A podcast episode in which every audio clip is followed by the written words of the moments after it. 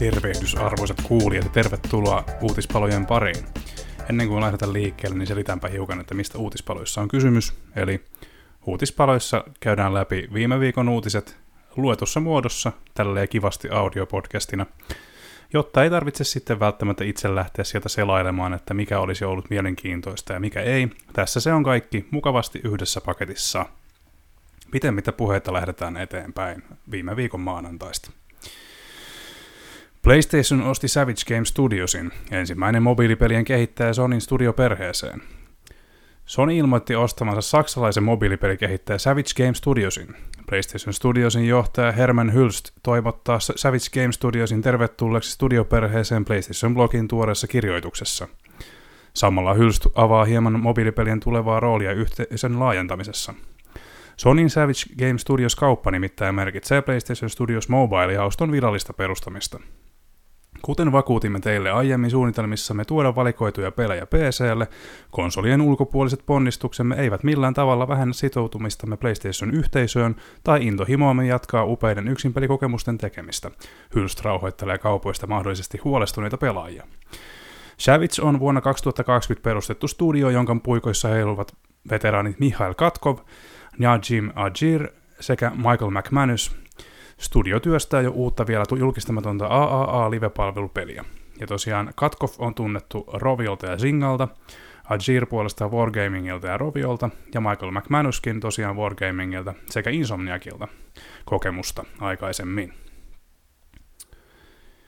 Battlefield 2004 kahden uusin kartta Stranded on nyt saatavilla, ja sivustollamme on materiaalia siitä, miltä se näyttää. E- Electronic Arts DICE on tosiaan esitellyt viime viikon puolella uutta pelikuvaa Battlefield 2004 kahden uusimmasta kartasta. Suhteellisen pienikokoinen Stranded nimeä kantava kartta sijoittuu Panaman kanavan tyhjään raunioon. Hyvin Bafan, Bafan ilmastoapokalypsi-teemaan sopivassa miljöissä keskitytään jalku, jalkaväkitaisteluun. Bafamäisen, anteeksi.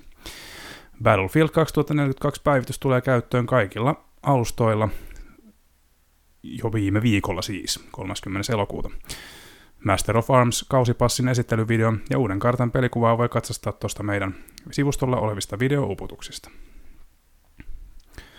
Hangar 13 vahvisti työstämänsä uutta Mafia-peliä. Ja Mafia-sarja tulee tekemään tosiaan paluun, on näin vahvistettu. Amerikkalaisstudio Hangar 13 Roman Hladik vahvisti uuden Mafia-pelin työstämisen pelisarjan 20-vuotista taivata ruumuttavan haastattelun yhteydessä. Sen kummoisempia yksityiskohtia ei vielä kerrottu, mutta julkaisua saadaan joka tapauksessa odotella vielä useamman vuoden ajan. Mafia-sarjan seuraavan osan on, on jo aiemmin huhuiltu loikkaavan tarinallisesti alkuperäispeliä edeltävään aikaan, mutta tästäkään ei ole toistaiseksi saatu virallista tietoa virallisilta tahoilta. Seuraavan Assassin's Creedin huhuillaan hylkäävän roolipelielementit ja palaavan perusasioiden äärelle, Julkaisu olisi keväällä 2023, kertoo Ubisoft.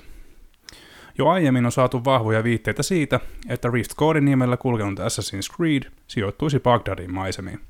Nyt mystinen YouTube-käyttäjä Jonathan sekä Bloombergin Jason Schreier huhuilevat kumpainenkin, että 800-luvulle sijoittuva peli tuottelisikin nimeä Assassin's Creed Mirage.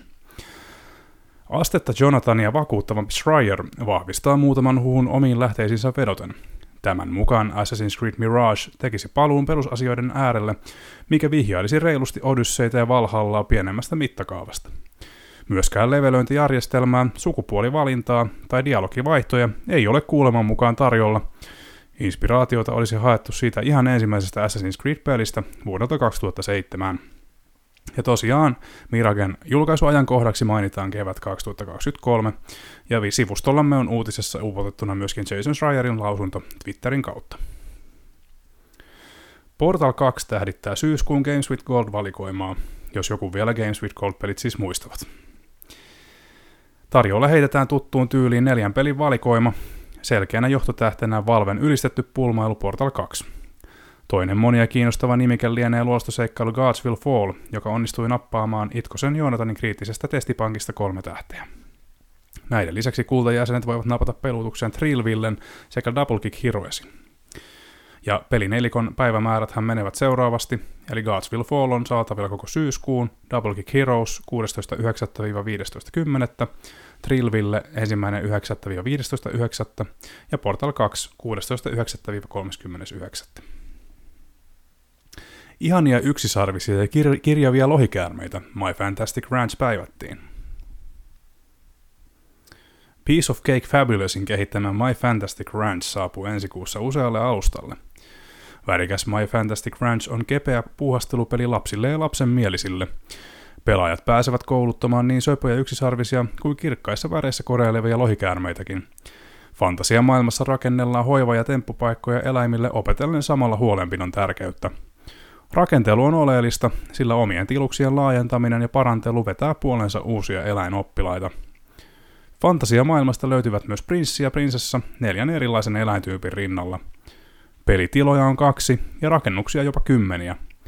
My Fantastic Ranchin kerrotaan olevan helposti opittava peli, joten siihen voi tarttua perheen nuorenkin eläinten ystävä. Virallinen ikärajasuositus onkin täten kolme. My Fantastic Ranch julkaistaan lokakuun 13. päivänä PlayStation 5 ja 4, Xbox Oneille ja PClle.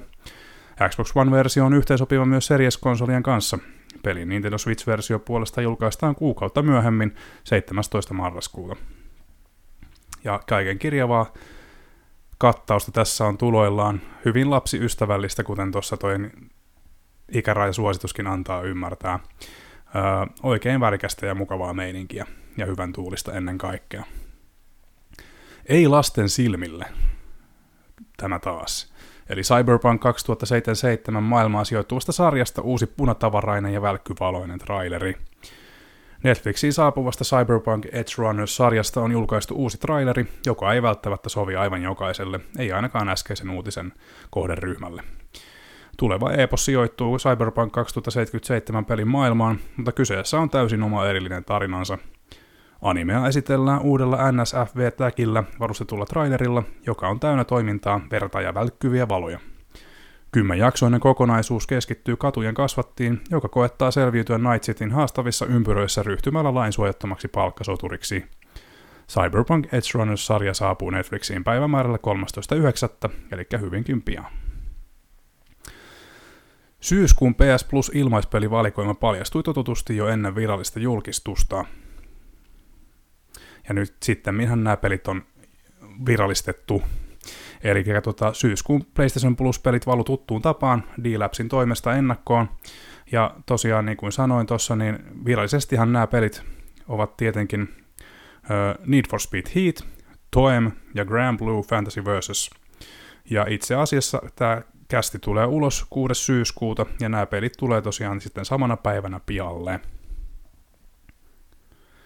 Vilungit Steam-kuraattorit huijasivat kehittäjältä ilmaisia pelejä. Valve heilautti banni vasaraa. Valve on estänyt ainakin 20 epäilyttävää kuraattoria Steamista. Indie-kehittäjä Cowcat syytti aiemmin tällä viikolla useita Steam-kuraattoreita siitä, että he yrittivät huijata siltä ilmaisia Brock the Investigator-pelikoodeja – Huomattuaan koodien olevan vain ilmaisen demoversioon, julkaisivat kyseiset kuraattorit negatiivisia arvioita pelistä. Valve tuntuu, tuntuu toimineen nopeasti asian suhteen, sillä kaikki tapaukseen liittyvät kuraattorisivut ovat nyt offline-tilassa. Kultakin kuraattorisivulta löytyy enää vain yksi viesti, joka kertoo ryhmän olevan poistetun Steam-yhteisön jää- sääntöjen ja ohjeiden rikkomisen vuoksi. Lisäksi hyllylle on joutunut muitakin epäilyttäviä kuraattoreja – Valve ei ole ainakaan vielä kommentoinut kuraattoribännejä virallisesti. Myös yhtiön, anteeksi, ilmiön laajuus on toistaiseksi epäselvä. Taannoin konsolifin uutisoi myöskin Valven Steam-kaupan muutoksista. Jännittävää nähdä, ovat korreloivatko nämä asiat keskenään vai liittyykö tämä johonkin muuhun. Klassikkohahmojen oikeudet ovat todellakin vapaata riistaa. Nalle Puh ja Nasu murhaavat tuoreella elokuvatrailerilla oikein olan takaa. Oikeudet Nalle puhujakumppanien käyttämiseen ovat siirtyneet vuoden alusta alkaen vapaasti käytettäväksi, eli niin sanotusti public domainiin. Tämä asia tulee varsin selväksi uudella Winnie the Pooh Blood and Honey-elokuvan trailerilla, joka esittelee katsojille todella erilaisen Nalle puhujan asun.